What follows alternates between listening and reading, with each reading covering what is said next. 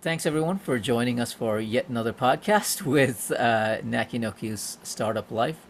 Um, it's been a little bit of a hiatus since our last podcast. We've been busy at work producing uh, a bunch of samples for the Future of Food, uh, which was a local event that we had, as well as for um, a, a, box uh, uh, company here, Good Food Brands. So it's been very uh, busy, very exciting time for us because that's a couple of new channels.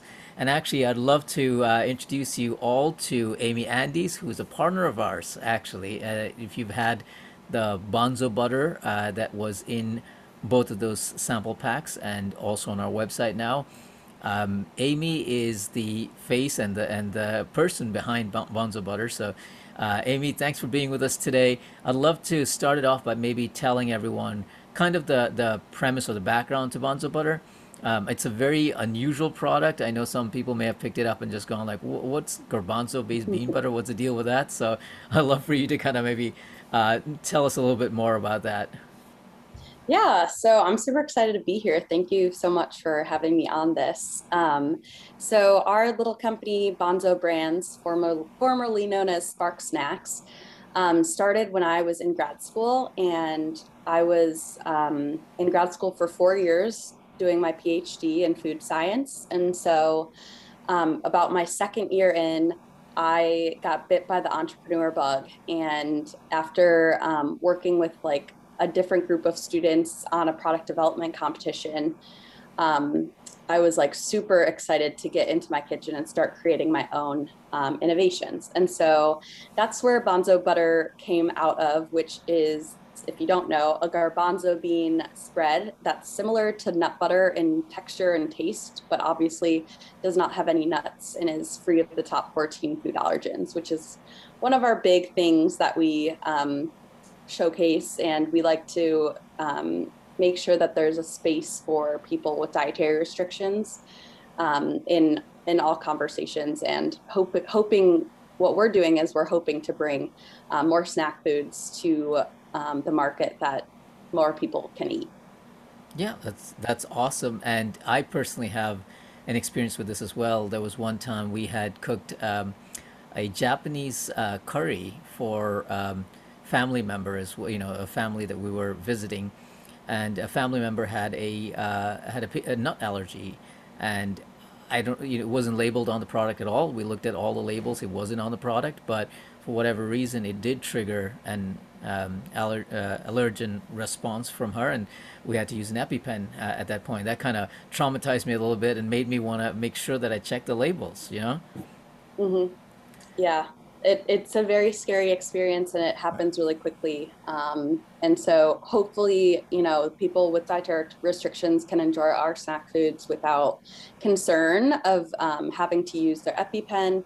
Um, and then also they can, you know, not be not be excluded from a normal snacking situation um, where a lot of brands, you know, will will contain certain allergens, and so you have to bring your own snack to a sleepover or to a birthday party. Um, we're hoping to make less of those situations.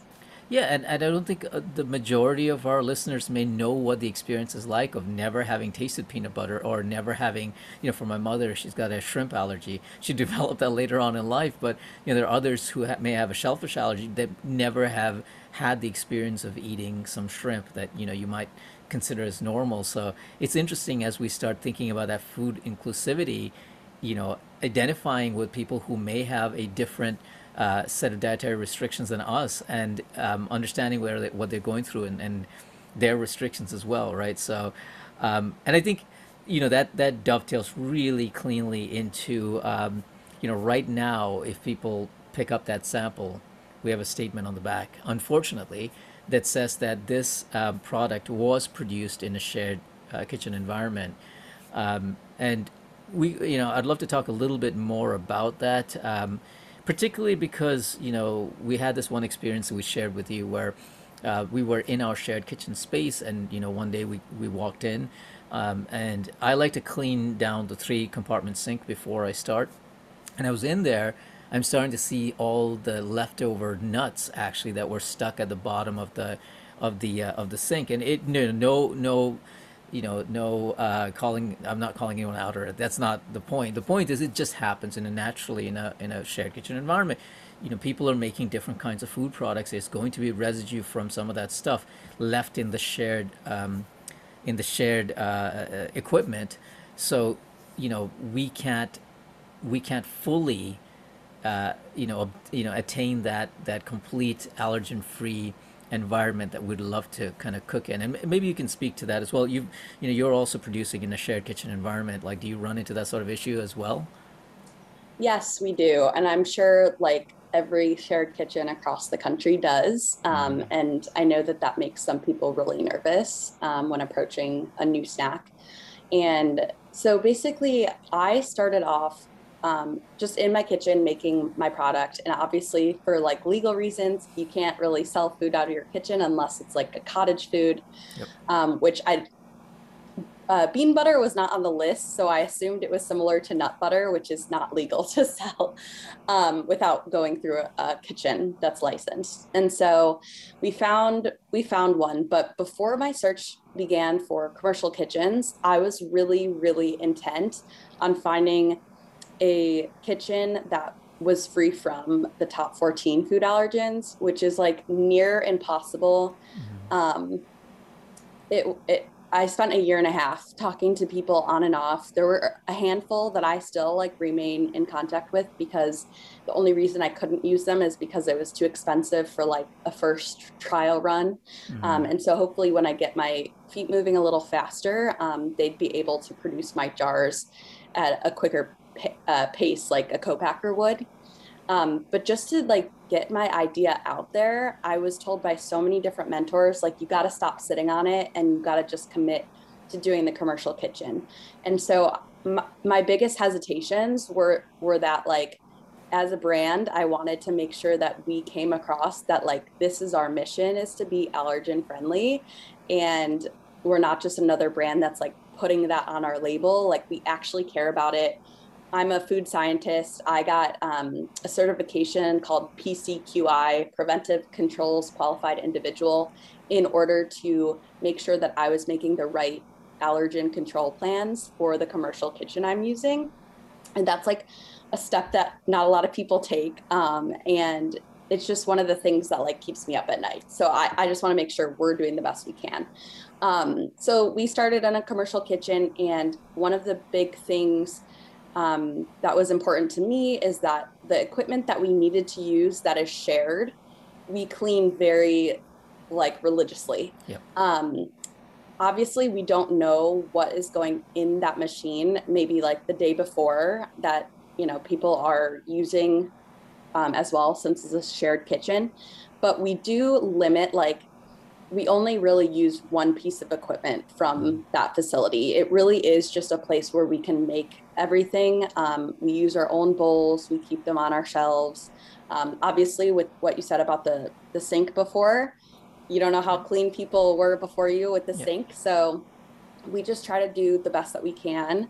Um, and then it's important for us to still put that disclaimer on our label um, because we don't want people to be like, this is free of the top 14 food allergens, and then um, them to get sick. If, yeah. if anything, you know, God forbid, anything was um, cross contacted with our food. Because mm-hmm. obviously we're not putting it into it, but yep. there are so many different factors that can um, affect our, our final product. So that's why we put it on the label. I think it's the right thing to do. Yeah, um, absolutely. For for most brands, honestly, uh, be, just you know to be nice to the people that are reading the labels. Especially, yep. I know a few of my friends have to like contact companies because if it's not on their label, they they want to make sure before they eat it. Mm-hmm. Um, and so, just to save them some work, it's really just a nice thing to put it on the label.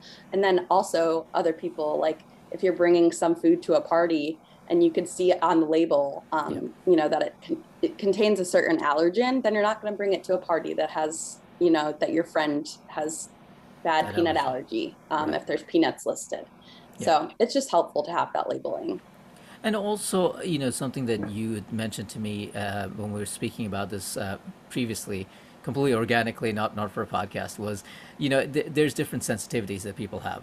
Some might be mild, some might be very, very severe. So putting this, um, you know, letting them make that risk-based decision by putting the statement on the packaging, I think that gives them the power, right? Gives the consumer the power to say, actually, I've got a very severe allergy and I don't want to take this chance. Versus, I've got a more mild allergy. As long as you know the the equipment is clean and it's not declared on the label as an allergen that's present in the food, I can have that. You know, people with allergies know what their limits are, right? Th- does that make sense? Yeah, yeah, I would agree. Um, I think unless you're really new to having an allergy, which I there's I have a ton of friends who are just getting food allergies later in life, so that's obviously a trial. Um, but most people and their families know what their limit is. So, you know, for example, some people that I know are totally fine eating Banzo butter. They have the most severe nut allergies um, of anybody that I've met. And basically, they just can't ingest peanuts. That's their limit. Um, but they could, if it says maybe produced in a facility with peanuts, um, they will take the chance and go for it. And I've never gotten sick from it. However, there are other people that are more strict about that, which I totally respect because yes. I, why would you want to go into anaphylaxis? Right. Um, so I think that most people, like you said, know their limits and will ask certain questions to companies. And I think it's really important that companies know how to answer those questions. Yeah. Um, and it starts it starts very early. It starts from ingredient sourcing because if you're ingredient sourcing from, you know, a warehouse that has a ton of other food products in it, then that is where really it starts. Like your your cross contact could start there, right. um, and then it could be uh, it could begin in your kitchen too. It could be where you're shipping. Really, every step of the process, and a lot of people will ask those questions. So it's important to have paperwork and really know who you're buying your ingredients from and where they're how they're storing their ingredients. Yeah, I know. I, I know regulators often get a bad rap, but there's a reason why the FDA asks us to do supplier controls, right? It's not it's not just so that they can have some extra paperwork to, to sit on. It's it's because there's dangers in that supply chain, and we need to make sure that we control that and buy from approved um, suppliers. It's really interesting. We can we can talk a little bit more, I think, about some of the um, some of the controls that we have um, to you know to put in place. But before we do, I just want to make that statement to anyone listening that we are aware of and want to get to a stage where we're completely allergen free. That is our desire. That's our hope. If this takes off, you know, uh, Amy, if you know we start selling a lot of Banzo butter, I know that'll be the first thing that you'll do is like try and find that space that's um, that's completely allergen free. For us, that would look like a private kitchen space so that we could actually kind of sequester our own equipment. By the way, that's another thing that, that just like you, we have our own equipment.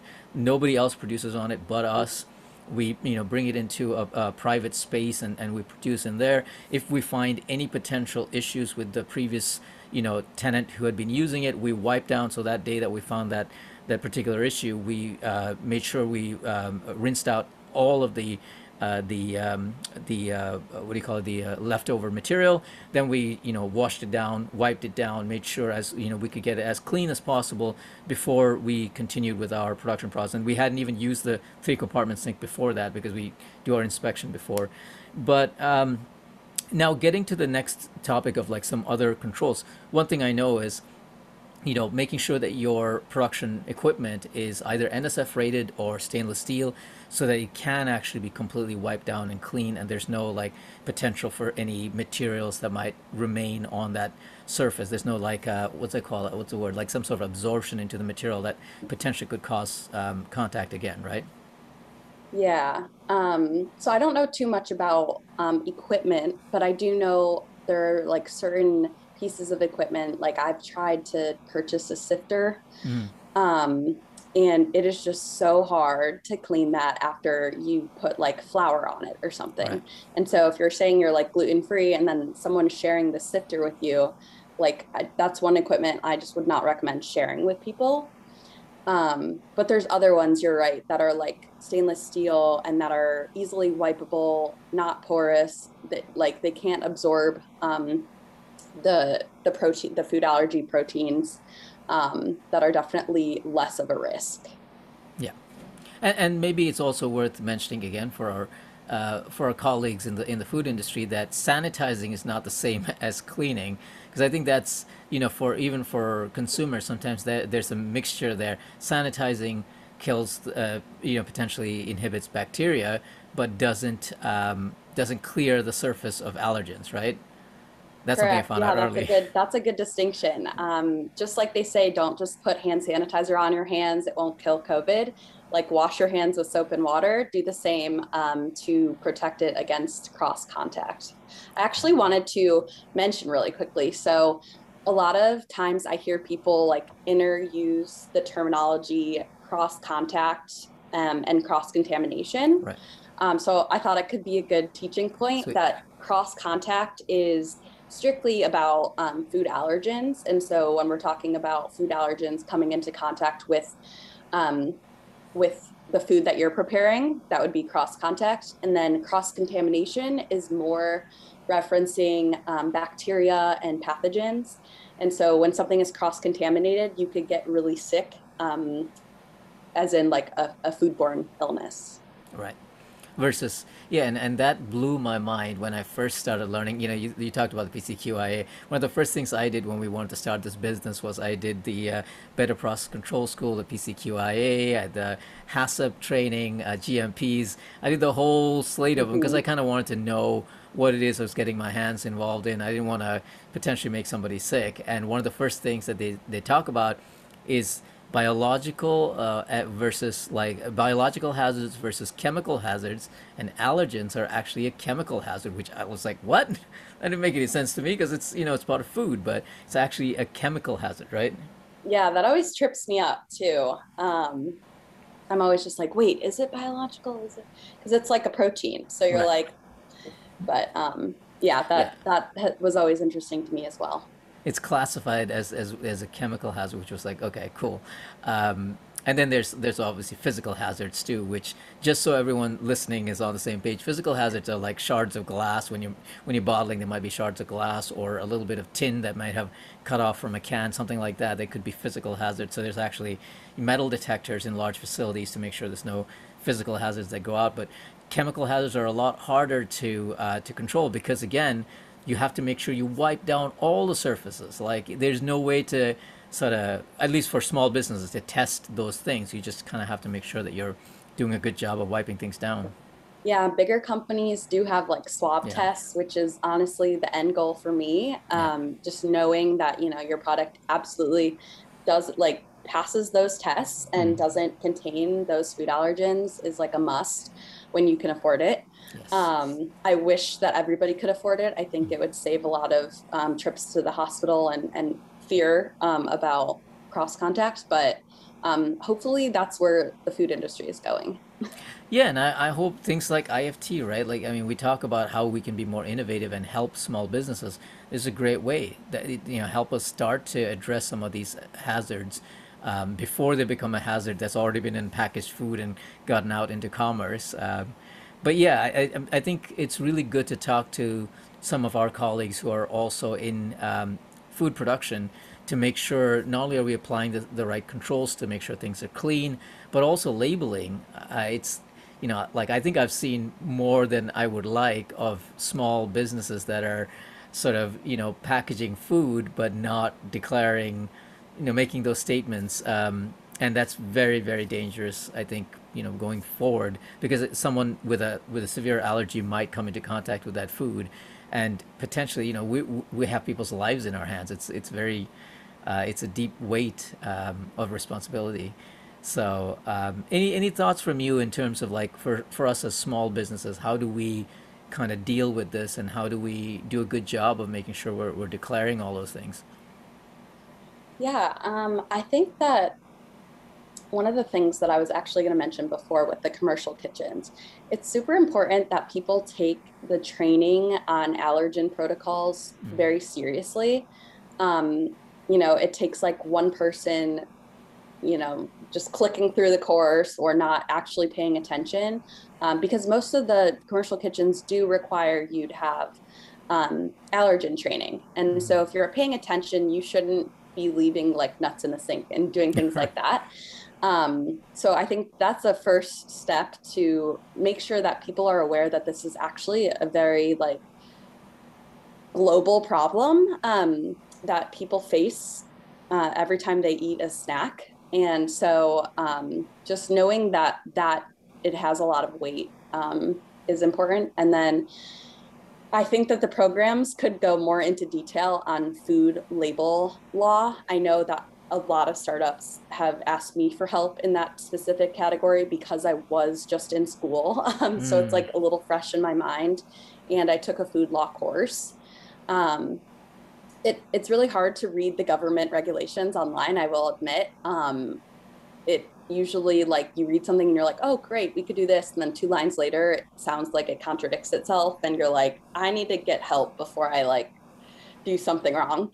Um, but I think what is important because part of the part of the label um, that people have started seeing like includes this ingredient or contains this ingredient that is actually legally necessary if it's one of those top nine allergens mm-hmm. um, but if but it's not necessary to have the um, produced in a facility statement um, from what i remember uh, from class and That's so right. um, a lot of people don't a lot of people do just for liability sake um, some people don't really know which allergens are in the facility so they leave it off it's better to just say like it could come into contact with the common food allergens. Um, when people are reading those labels, they'll if they want to eat your food, they'll come ask you before they just eat it. They're mm. they're not just going to take a chance and get sick. Um, but it is really important that you like know the answers to those questions. And if you don't, then obviously you're losing a customer, you're losing some trust in your business. Yeah, definitely, definitely. And you know, I think that if I could leave our listeners with some resources as well, um, be aware that there are food science extensions at uh, some of the major universities, from University of North Carolina, uh, Georgia, University of Georgia, I believe UGA has one. Uh, who else? Uh, some anyone in Illinois that you're aware of? Maybe. I don't think so. Um, I know Cornell. Um, Cornell does, yeah. Ohio State also had. I obviously am biased because I went here for grad school, but um, Ohio State has a really good um, commercial kitchen and mm-hmm. program mm-hmm. that really helps entrepreneurs um, learn different, d- learn HACCP, learn different, um, different pieces of business as well. It's funny, we were connecting with an OSU, and for a while we thought it was Ohio State. It was actually Oregon State. So they also yeah, have, they also have food science. A food science one as My well. My advisor and, went there. Yeah, and they're they're pretty big as well. And then you've got University of Wisconsin. Uh, I think those are the big the big names in the field. But uh, oh yeah, right, of course. Uh, t- uh, Texas, I think uh, A and M has one as well, pretty large yes. one. So um, wherever you are in the country, there should be a food science extension pretty close to you. And so far, I have found they're incredibly helpful, incredibly open to talking to small business because that's their entire, you know, that's their reason for existence. So they they are very good about doing that. So if you have any questions about the stuff, you know, you can reach out to you know friends in the field like us. I mean, absolutely, or you can reach out to those food science extensions. But the thing you shouldn't do is just you know guess and go with it because you know, the, we are dealing with people's lives here, so it is uh, very, very important that we give consumers the, the, the, the, information to make the right choices for themselves. Um, Amy, thanks so much for taking the time. I know we're at the uh, at the end of our, our 20 minutes. It was a very cool discussion about uh, allergens. I know we've had this like separately, just completely organically, because it's something I think that's that's on my mind as well.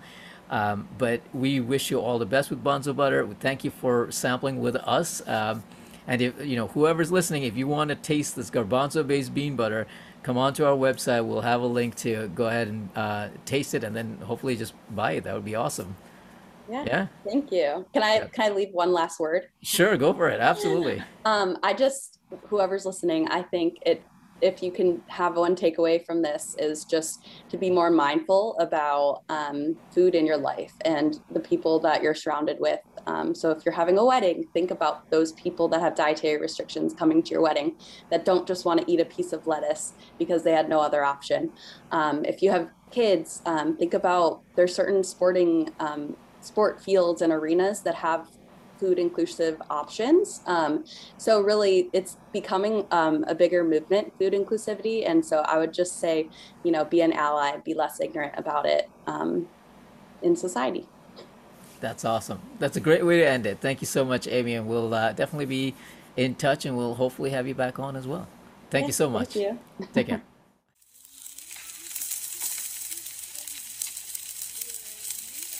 Hey Carl, bringing that old grill out again? Yeah, but this year's different. Not with that burnt out thing. I got myself the Mega Ultra Grill 3000. It's not about the make and size of the equipment, but what you bring to the barbecue. It's all about flavor this year. I don't get it. No baby backs barbecue this summer? No, man. You gotta check out Nakinoku. They opened me up to a whole world of flavors right to my door. Plus, you're not creating waste with small sample sizes. With every meal, it could be something new. Today, we're trying Chicago's honey barbecue sauce. Sounds delicious. When can I come over? With Nakinoku, taste and see new flavors whenever you want. No subscription fees and less waste. Small commitments, big flavors.